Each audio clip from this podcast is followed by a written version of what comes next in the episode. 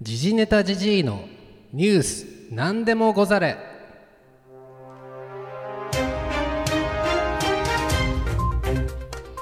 この番組はアマチュアゴシップ記者 DJ シゲキクシスト店場ニストの時事ネタじじいが世をにぎわす芸能スポーツニュースを鈍い刃でねじ切る番組です。えー私の好きな監督は野村克也です。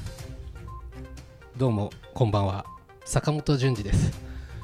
えーっとですね、まあ、今日キネマ旬報のベスト10表彰式がございましてちょっと行ってきました東京にですね。私の好きな監督は野村克也なんですよ、えー野村克也氏、えーまあ反世界ですね。いろいろちょっと忖度があってですねあのまあ何ですか？宣伝もままままならないことがあったんですけれどもですね、えー映画のファンの皆様に支えてもらって選出されたのかなと思っておりますということで、えーこんばんは。ジジネタジジイです、えー坂本淳二さんがですねいらっしゃいまして本当にこれあのキネマ旬報ベスト10表彰式で、えー好きな監督は野村克也ですと言ったそうでちょっとそれをまあ時事ネタとしてですね入れ込んでみました。というわけで、えー先週トピックを、えーお送りいたしまして、えー今週は野村克也氏を偲ぶということで、えー野村さんについて語ります。まああの皆さんご存知の通りもう選手としても、えー監督としてもですねもう偉大なかん、えー存在なんです。NPB にとってですね。えーまあ、ぼやきのノムさんとして最近有名ではあったんですけれどももう選手としても監督としても三千と輝くですねあの成績も残しそして人を残した野村克也さん。3000本安打ですね。3000本安打はあれですよ。カーツですよ。カーツね。3000試合出場ですね。ノムさんは。失礼いたしました。ということであの ノムさんちょっとあのちゃちゃが入っちゃいましたけれどもノムさんですね、まあ、3000試合出場というのがまず歴代2位もあの歴代2位ですね。谷繁さんに抜かれるまではずっと歴代1位でした。で、えー3000と輝く数字ですね、えー ちょっとちょっともう一回やえ？そのままいいですか？あ失礼いたしました。ちょっと放送事故が起きちゃいまして。まあこれがですねあのやっぱりラジオですよ。皆さん聞こえてますか？えー、としその後でまあ史上2人目の三冠王達成ということで、えー戦後初の三冠王ですね、えーで世界のプロ野球史上初の、えーキャッチャーによる三冠王ということで、えー扇の要キャッチャーもう守りの要でかつ、えー攻守ともに、えー活躍して三冠王になったということでこれも世界に、えー世界を見てもですね類を見ない記録であります、えー大丈夫ですか？お前が大丈夫だよってね。失礼しました。というわけでですねあえっ、と三冠王と、えーその後ですね監督出場試合数歴代3位。あと通算ホームラン数歴代2位。通算安打数歴代2位通算打点数歴代2位通算打席数歴代1位通算打数1位通算犠牲フライ数歴代1位そしてですねダブルプレーも1位ということで、えーこれも偉大ですね。で三振は2位かな今。本当に偉大ですよ。三冠王2回なって、えーそれで、えーダブルプレーも1位と。でベストナイン19回受賞ですよこれ。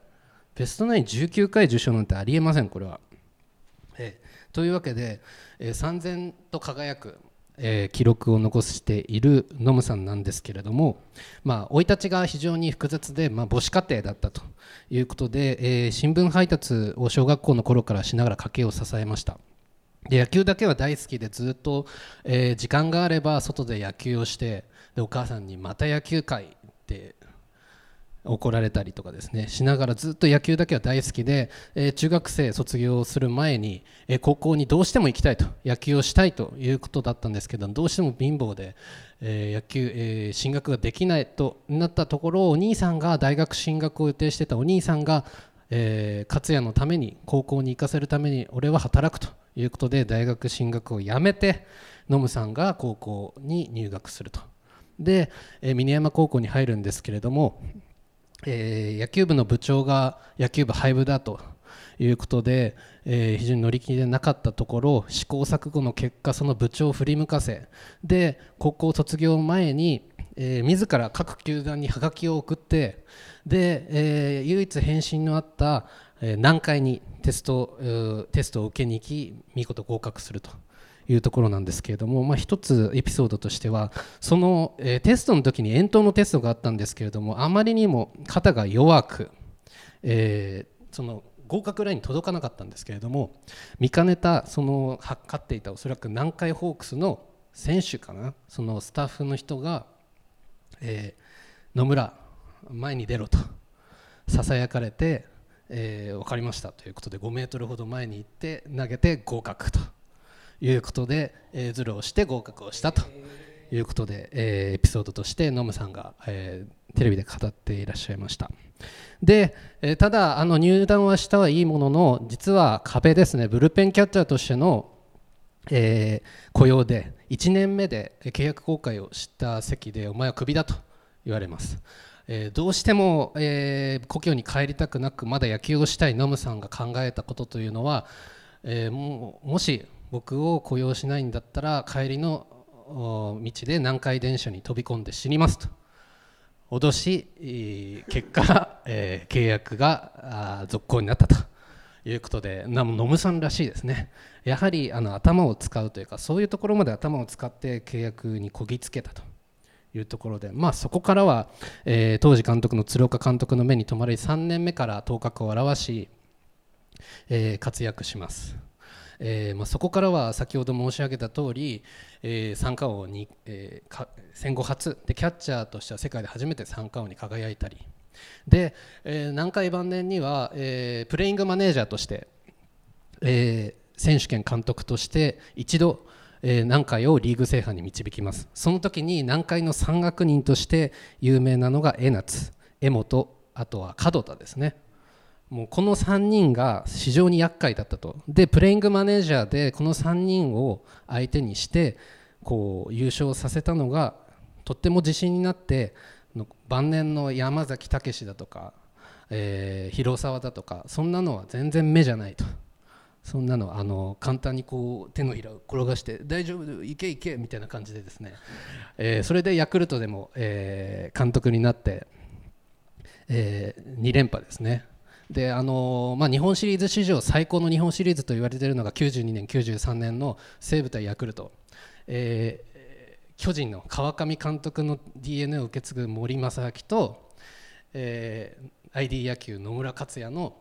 2年連続の日本シリーズ。これがもう日本シリーズ史上最高の頭脳合戦という。確かにあの非常にですねあの見応えのあるというか今でもあの結果は知ってるんですけれども非常に頭を使ったもう攻防見応えのある攻防の日本シリーズ最高日本シリーズだと僕も思います。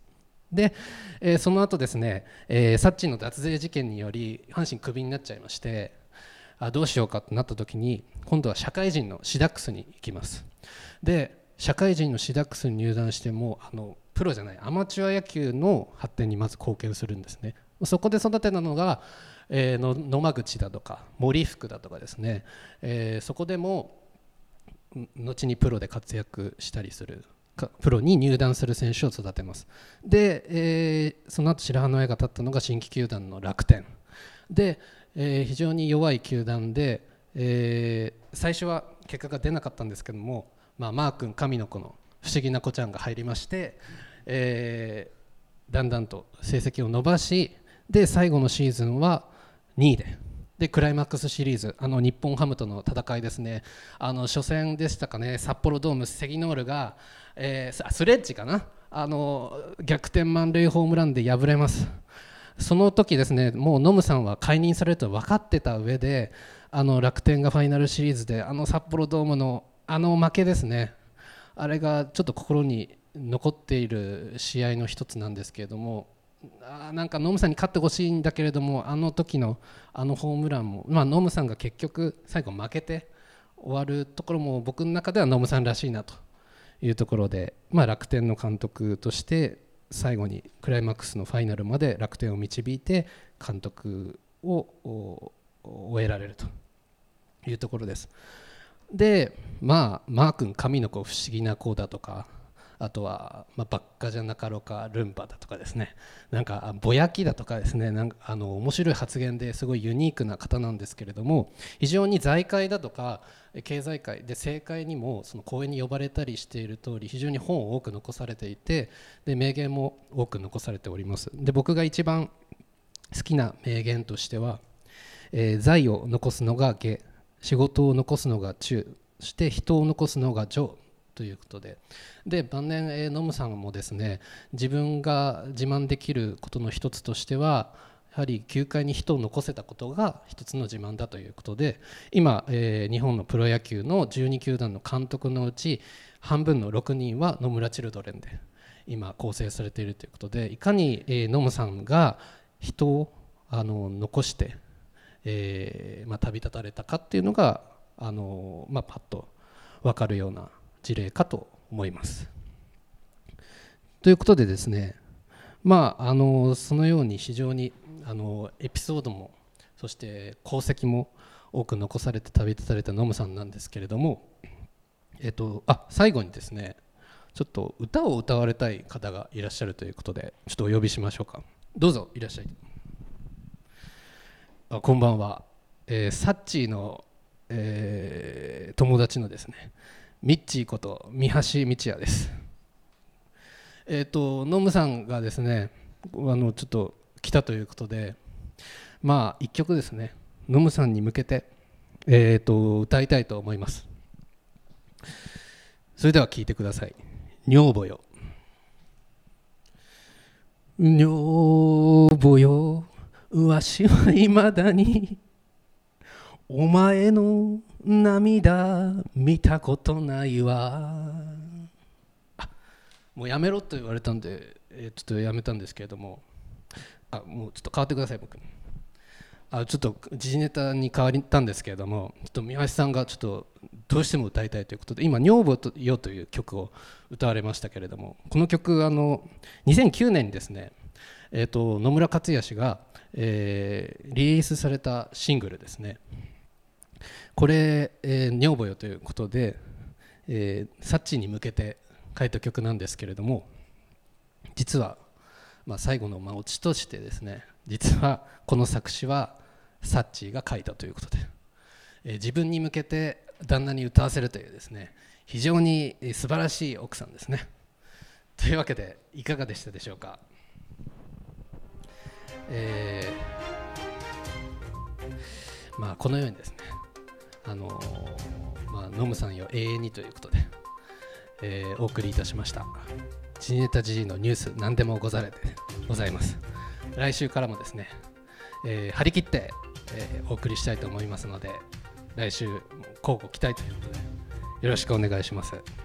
あメールアドレス最後に申し上げます、えー、ggntgg.everything.gmail.com でございます。では最後に一言。我がぼやきは永遠に不滅です。さよなら。